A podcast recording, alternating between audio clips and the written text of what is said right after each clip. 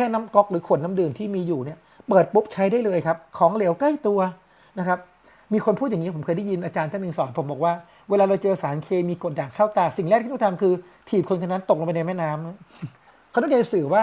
การล้างอะไรก็ได้ครับ ล้างตาอะไรก็ได้น้ำอะไรก็ได้ให้เร็วที่สุดนะครับ เป็นสิ่งที่ดีที่สุดนะครับ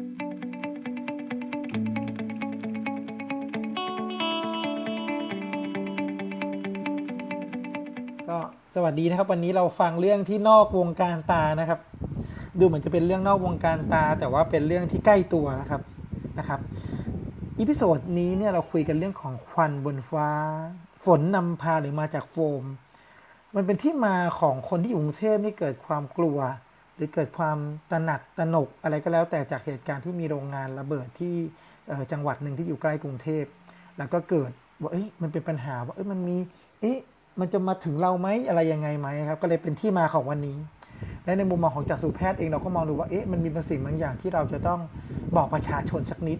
บางอย่างก็อาจจะบอกเอ๊ะเราเรากลัวเกินไปหรือเปล่าแต่บางอย่างบอกเอ๊ะมันเป็นเรื่องสิ่งที่เราต้องระวังและเราต้องควรทราบนะครับ เราก็ขอขอบคุณทางอาจารย์ทั้งสองท่านที่มาช่วยเติมเต็มในที่พิโซดนี้ให้เราได้สนุกสนานกันมากขึ้นทีเดียวนะครับ วันนี้เราได้อะไรบ้างครับ เราได้เรื่องของสารเคมี 3 ตัว ที่เรากำลังจะพูดถึงว่าจากเหตุการณ์ที่เกิดขึ้นก็จะมีพูดถึงของสไตรีน พูดถึงเบนโซอิลเพอร์ออกไซด์แล้วก็เรื่องของเพนเทนนะครับ โดยที่ตัวสไตรีนคืออะไรเป็นตัวหลักที่เรามาคุยกันในวันนี้นะครับ ก็เป็นสารที่มีกลิ่น ส่วนใหญ่ก็จะเก็บไว้ในที่เย็นป้องกันการระเหย แต่มันติดไฟแล้วมันระเบิดนั่นแหละครับ มันเลยเป็นปัญหาที่เราต้องมานั่งคุยกันว่า เอ๊ะ มันจะ มันจะระเบิดถึงเราไหมบ้านเราจะอพยพหรือเปล่า เลยเป็นเหตุการณ์ที่เกิดขึ้นมา โดยทั่วไปแล้วโรงงานต่างๆเขาก็จะมีเกณฑ์อยู่แล้วนะครับ เราจะไม่เกิน 20 ppm ในบางรายก็อาจจะกำหนดเป็น 10 ppm นะครับแต่ถ้ามันลอยขึ้นมาอยู่ในบรรยากาศทั่วไปเนี่ยเราจะเอาที่ 0.2 ppm นะครับถึงจะทำให้เกิดอันตรายกับพวกเราในขณะเดียวกันเนี่ย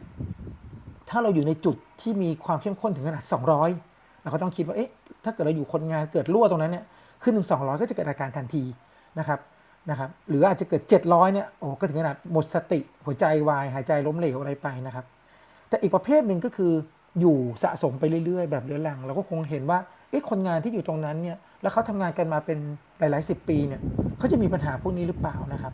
ซึ่งถ้าเป็นลักษณะแบบนั้นก็อาจจะมองว่าถ้า 25 ppm อาจจะมีปัญหาเรื่องตาหรือเปล่านะครับหรืออาจจะมีปัญหารายงานเรื่องของมะเร็งต่อมน้ำเหลืองเม็ดเลือดเส้นประสาทอักเสบหลอดเลือดอุดตันหรือหลอดลมอักเสบ อันนี้ก็เป็นสิ่งต่างๆ ที่อาจจะพบในกลุ่มคนที่มีระยะเรื้อรังนะครับคำถามว่าไอสารตัวนี้จริงๆแล้วมันมีผล 2 อย่างหลักๆครับ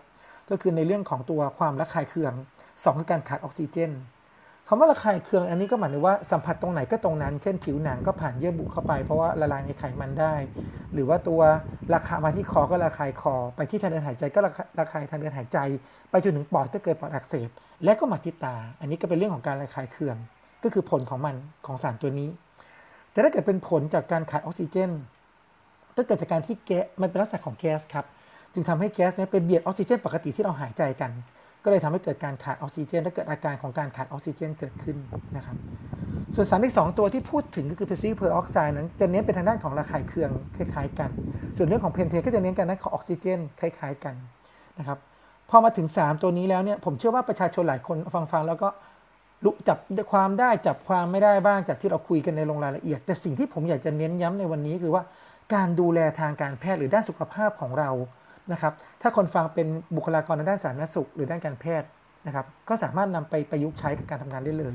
หรือถ้าเกิดเป็นประชาชนทั่วไปที่ฟัง ก็สามารถจะดูได้ว่าเออนอกจากเรื่องของสารเคมีที่เรากำลังกลัวกับเรื่องของสารมันคืออะไรแล้วเนี่ย มันมีเรื่องอื่นอีกนะ อาจารย์ได้ให้ความสำคัญอยู่ 5 อย่างครับ อย่างแรกคือไฟไหม้เวลามีไฟไหม้นี่จะเรื่องไฟไหม้ไฟคลอกครับ เราต้องระวังว่าอันนี้จะทำพิษภัยเราอย่างไร ซึ่งอาจจะเกิดจากตัวสารสไตรีนเองที่เป็นเป็นตัววัตถุไวไฟหรืออาจจะมีสารไวไฟอื่นที่ในในขณะที่เกิดการระเบิด แล้วก็เกิดสารไวไฟอื่นที่เกิดตามมา อันนี้คือสิ่งที่เราต้องคำนึง อันที่สองคงเป็นเรื่องของแรงระเบิด แรงระเบิดก็อาจจะเป็นตัวสารเคมีที่ระเบิดออกมา แล้วทำให้การระคายเคือง หรือขณะเดียวกันก็เป็นการระเบิดจากส่วนอื่น ๆ ที่อยู่ที่อยู่แถวนั้นไม้กระจกอะไรก็แล้ว แต่ที่อาจจะทำให้เกิดอันตรายต่อร่างกายเรา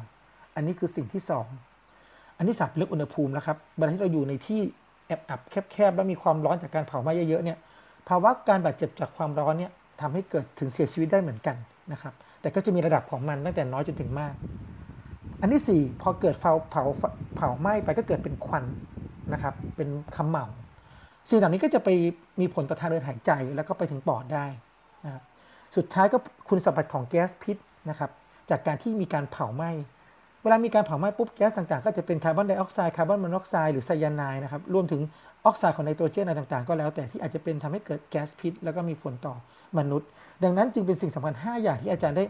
ให้ข้อสรุปกับเราที่ดีมากๆนะไฟไหม้แรงระเบิดอุณหภูมิควันและแก๊สพิษนะคราวนี้มาถึงอาจารย์อีกท่านที่อยู่มีประสบการณ์ด้านนี้มาเยอะท่านได้พูดถึงการ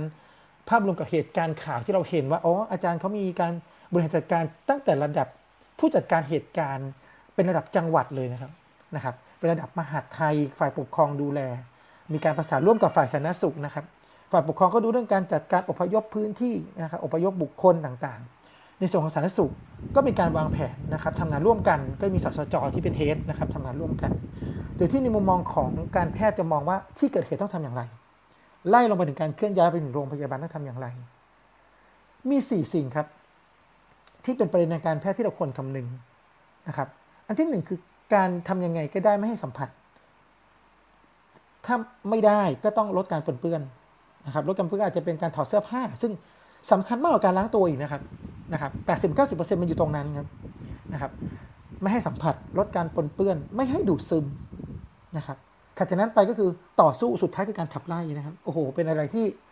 คอนเซปต์สวยมากครับอาจารย์ เป็นสิ่งที่หมอทุกคนนำไปใช้ได้ รวมแม้กระทั่งหมอตาเองก็เอามาใช้ได้นะครับอาจารย์ ทำไงไม่ให้ตาไม่สัมผัสทำไงไม่ให้ตาปนเปื้อนนะครับ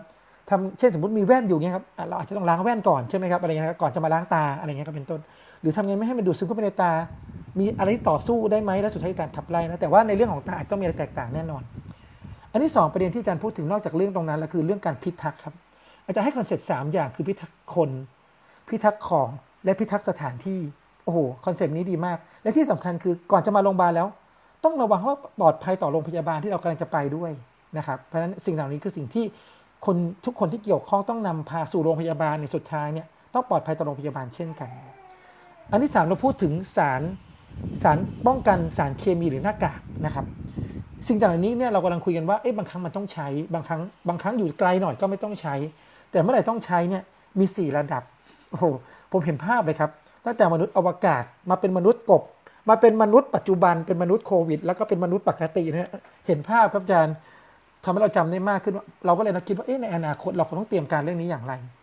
สุดท้ายครับ อันนี้เป็นหัวใจที่อาจารย์บอกแล้วพอยมากคือ การเสียชีวิตส่วนใหญ่แล้ว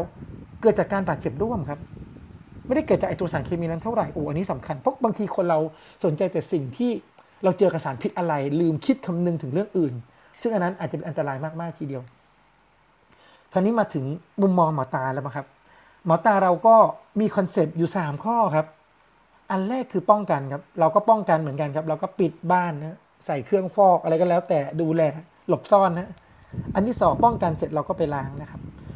หมอตาบอกเลยครับ อย่าไปรอน้ำยาล้างตาซื้อ เดี๋ยวไปร้านขายยาไปซื้ออย่าอย่าไปขนาดนั้นครับ แค่น้ำก๊อกหรือขวดน้ำดื่มที่มีอยู่เนี่ย เปิดปุ๊บใช้ได้เลยครับ ของเหลวใกล้ตัวนะครับ มีคนพูดอย่างนี้ผมเคยได้ยินอาจารย์ท่านหนึ่งสอนผมบอกว่า เวลาเราเจอสารเคมีกดด่างเข้าตา สิ่งแรกที่ต้องทำคือ ถีบคนคนนั้นตกลงไปในแม่น้ำเขาต้องการสื่อว่าการล้างอะไรก็ได้ครับ ล้างตาอะไรก็ได้น้ำอะไรก็ได้ให้เร็วที่สุดนะครับ เป็นสิ่งที่ดีที่สุดนะและสิ่งสำคัญอย่าลืมนะครับ ว่าถ้าเกิดมีสิ่งแปลกปลอมก็ต้องเอาสิ่งแปลกปลอมออกด้วย ผมขอเสริมตรงนี้นิดนึงแทนที่ผมก็เป็นหมอตาอันหนึ่งก็คือว่าอย่าขยี้ตานะครับ ขยี้ตาแล้วเป็นปัญหาเยอะเลยนะครับ โดยเฉพาะถ้ามีสิ่งแปลกปลอมเข้าตานะครับ ข้อ3ครับพอเราป้องกันแล้ว ก็คงต้องมาพบจากสุแพทย์ละครับ เพราะว่าจากสุแพทย์คงต้องประเมินในสิ่งต่างๆ ที่จะต้องอาจจะมีผลกระทบต่อสุขภาพดวงตาของประชาชน ตั้งแต่การดูแลสุขภาพตาทั่วไป แต่ก็จะเน้นในเรื่องของถ้าเกิดเป็นสารเคมีตัวนี้นะครับ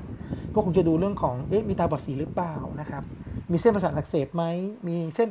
เส้นหลอดเลือดอุดตันหรือเปล่ารวมถึงความดันลูกตาว่ามีความเปียนติหรือเปล่า เราก็จะดูประมาณนั้นนะครับ เป็นการตรวจเพิ่มเติมให้ละเอียดมากขึ้นนะครับ